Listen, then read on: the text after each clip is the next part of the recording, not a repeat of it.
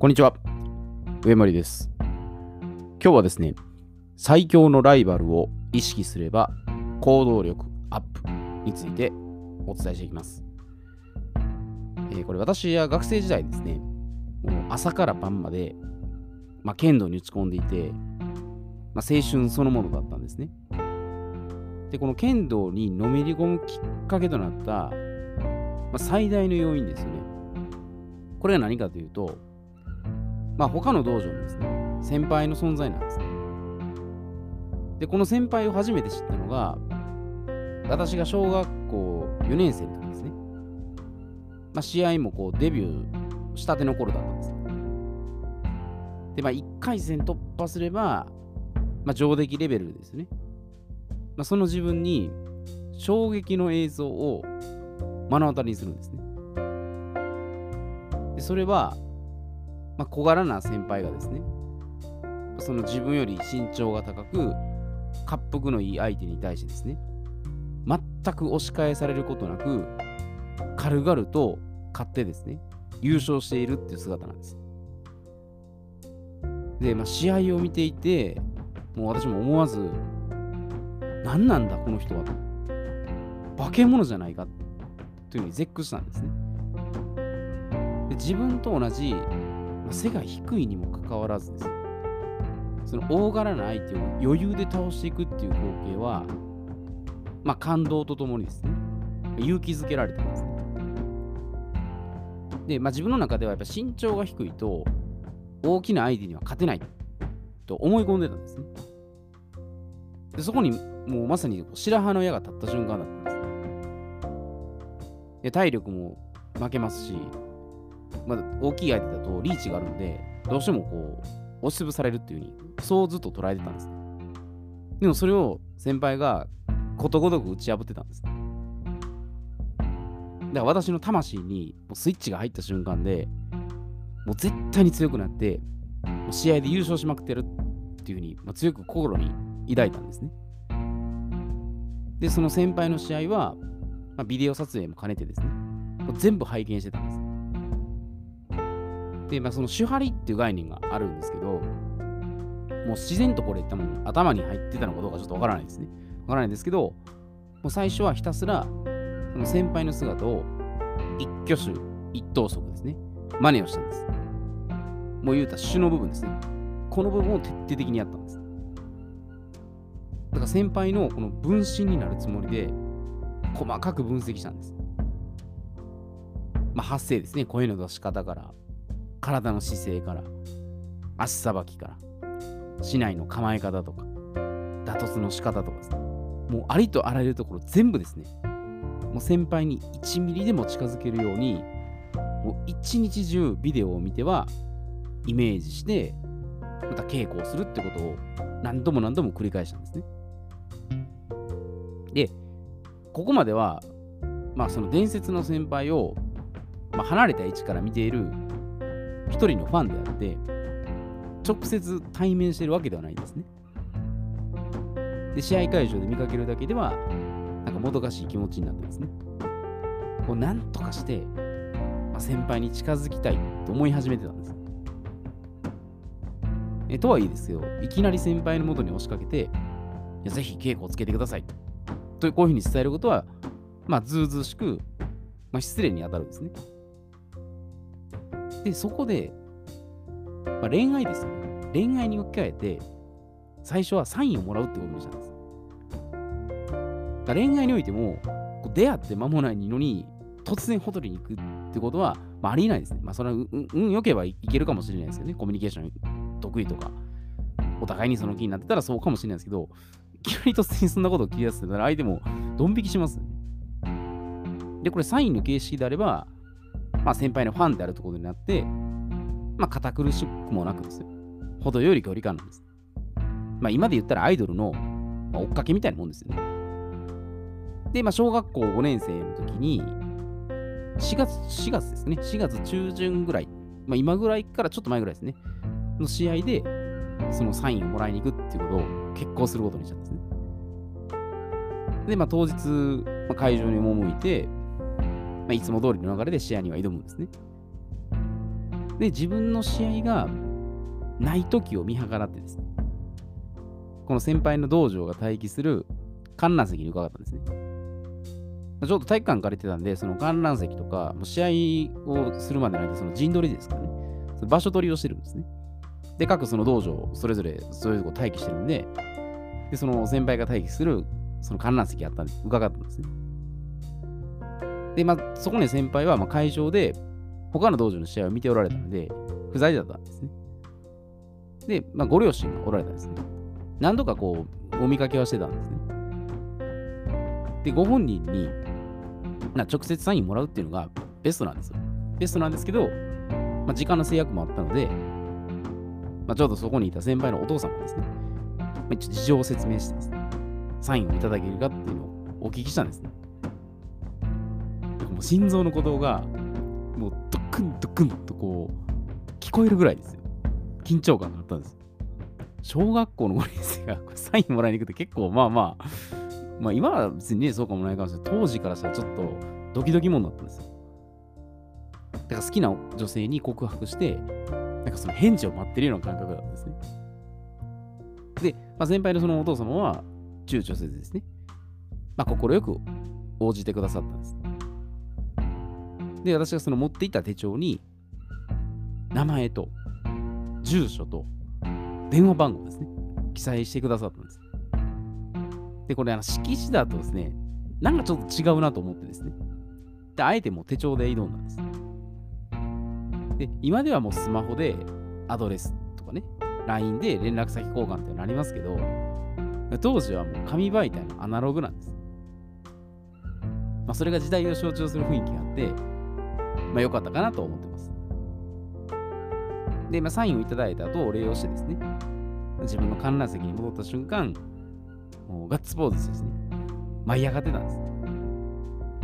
で、まあ、試合が残ってたんですけど、もう試合するどころではないぐらい、もう嬉しさが込み上がってきてですね、もう興奮が抑えきれなかったです。で、何よりこれ、大喜びした理由っていうのが、まあもちろんサインもらえたことは嬉しいんですけど、すごいびっくりしたのが、先輩の住んでるところがですよ、お住まいが、私の自宅とものすごく近かったんです。目と鼻とまではいかないですけど、もう自転車ですぐ行けるぐらいの距離だったんですよ。でも憧れの先輩が、もう身近におられるってことで、なんか感極まって泣きそうだったんですね。で、これはもう神様からの貴重なご褒美だなっていうふうに感じ取ったんですね。だから同じ道場の人に、もうその、それを悟られないようですよ。ちょっとにやけた顔を真面目モードにしてですね、戻して試合に集中したんですね。まあその先輩のサインのおかげもあって、その試合は見事優勝することができたんです。で、その日の晩に、もう早速、もう連絡しようと思ったんですね。でもサインをもらえた喜びに、まあ、ずっと浸ってたんですね。で、メモ帳を何度も見返しては、ほっぺたをつねてですね、あ、これ現実だなってやることを確認したんですね。で、まあその日はもう余韻に浸ってね、もうそのまま終わったんですけど、翌日ですよ。学校から帰宅して、もう一大決心をしたんですね。で、それは何かというと、もう思い切って、先輩に電話してみるっていうことにしたんです。ちょっとまだ例えると、好きな女の子に連絡先を交換してもらって、なんかドキドキしながら電話するっていう、なんか甘酸っぱいね、初恋の状態ですよ。今だったらね、スマートフォンとかで普通に連絡できますけど、当時そんななかったんで、これ恋愛であったらですよ、もし電話して、お父さんが出たらどうしようとかね、いやもうドキドキして緊張するなとかね、で、番号を書き間違えて、知らない人が出たらどうしようとかですね。なんかいろいろ妄想が湧くんですね。なんかもうテレビのドラマのシーンみたいなんです。で、まあ、先輩に電話するときも、そのどこか、まあ、恋愛と似た感覚で、まあ、多少緊張感はあったんですね。なぜ小学校5年生の後輩がですよ、中学2年生の先輩になんか連絡するっていう光景は、まあまあ面白いと思うんですよ。今だったらね、そんな、あんまり違和感ないかもしれないんですけど、当時はちょっと結構面白かったです。で、夕食を済ませて、一息ついてからですよ。だいたい7時ぐらいですかね。まあ、電話をかけたんですね。ですると、最初にお父さんが出られたんです。はっと思って、もうなんだかの恋愛の雰囲気と似てる気がするんですね。で、心の中では、先輩電話出てほしいとかいうふうに思ってたんですね。そういうふうに期待してた時に、お父さんが出られたんで、緊張度合いが高まったんですね。はあ、どうしようって思って。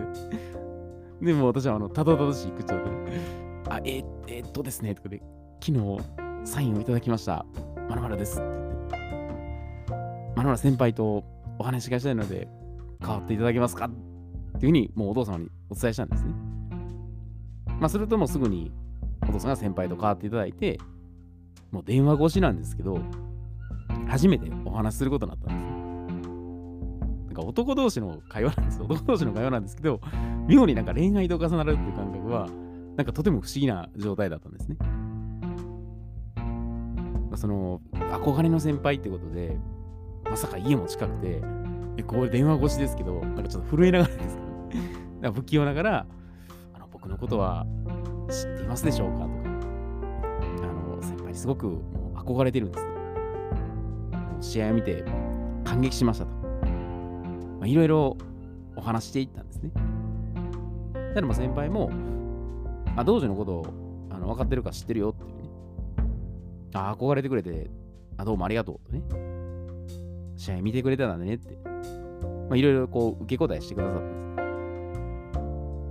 です。で、それから、まあその私の試合を見てアドバイスをしてもらったりとか、ま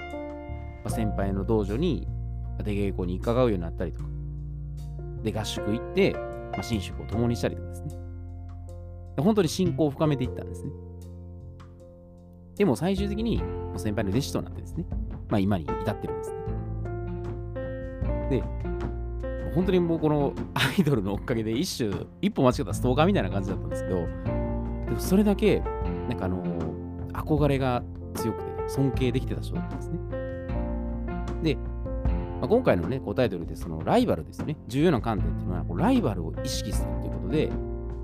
得られる最大のメリットっていうのが、いい競争心が芽生えてですね、まあ、自然と行動するようになるってことなんです。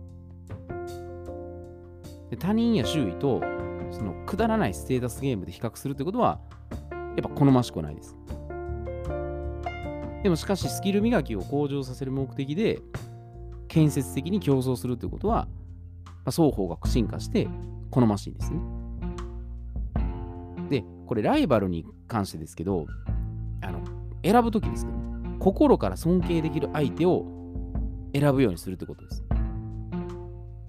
が長期的に俯瞰した上で、もう命尽きるまで目標とできる、そういうライバルにするということです。だから地位とか見栄だけを意識する比較競争っていうのはもう控えるってことです。でそれしちゃうと、もう感情の乱れにつながって、大切な意志力とエネルギーが奪われていくからなんです。常にその地位とか見栄ばっかりを気にして消耗するんですね。だから無駄な労力は避けて進化向上できることだけにもうフォーカスするんですね。だから私の場合、これ、剣道の先輩っていうのは、まあ、良きライライバルですね。ライバルでもあるんですけど、でもライバルをはるかに超えたもう師匠の存在なんです。でも、まあ、いい意味でやっぱ競争しますよ。その自分が能力を高めていくために、先輩をその目標にして、まあ、切磋琢磨ですね。だから勝負事で私有を決するんではなく、生涯切磋琢磨していくことで、もうお互いがレベルアップするという関係なんです。まあ、指定共存、共同指定共学っていう吉田松陰の言葉ですね。で、どうしても、そのライバル設定ですね。やっぱりちょっと、比較競争になっちゃうから嫌だなと。抵抗感があるときですね。で、それ時はどうしたらいいかっていうと、できてない自分です。過去の自分と比べるとです。できてない自分をライバル設定して、そのもう一人の自分として切磋琢磨するってことです。だからメタ認知して、客観的に自分を分析するってことです。もう一人自分の、見たら、分身がいるってことです。で、これは過去の自分ですね。今までの、今の自分と過去の自分を比べて高めていくってことです。で、その時は、もう極限まで自分を追い込んでですね、やっぱ逃げられない環境を作るんです。だから成功回避不可能状態にして、まあ、5W1H とかを使ってですね、まあ、具体的に実践していくってことです。だからステータスゲームをやっちゃうと、本物思考で進化できる最強のライバルが見つからないんです。で、本当に生涯、結果とかそういうの関係なく、ずっと磨き合える。高め合える関係を持てる、そういうライバルを作るってことです。だから地位とか見えに固執すると、そこが見えなくなるんですね。一喜一憂して、勝った、負けた。でもそれ、瞬間風速ですね。その時は、確かに勝負には勝ったかもしれないですけど、でも、長い目で見てずっと、60、70、私の剣道の先生とかでもずっとやってるんですね。死ぬまでやっぱり磨き続けろっていうのが、もうそのことなんですね。だから、本当に最強のライバルであって、師匠であって、メンターであって、まあ、本当にそういう関係なんです。そういう人と、やっぱどれだけ関係性を持って、まあ、長く付き合えるかっていうところなんですね。でも正直言うと、もう先輩に運よく勝てればいいですけど、私も勝てないですからね。まあもちろん能力的に強いっていうのもあるんですけど、まあ人格的にも、まあ、やっぱりこの人にはついていこうと。で人を無理やり力で押さえつけるとか、権力でやるとしてもついてこないんですね。本当に意味だったらその人の能力を評価して、器が広くてですね、寛容な心を持って接するぐらいですね。でそういう人間にならないと、やっぱりいい意味でライバルとも見なしてくれないんですね。まあ、声もかけてくれなくなるなりますし、ね、そういう観点で、まあ、自分が本当にもう志を持って、長いことずっとね、生涯命尽きるまで目標としてですね、切磋琢磨していける最強のライバルってですね、まあ、それを作っているような、えー、人間性を持ってですね、関係作れていけたら、まあいいんじゃないかなというふうに思います。では今日はこれで失礼いたします。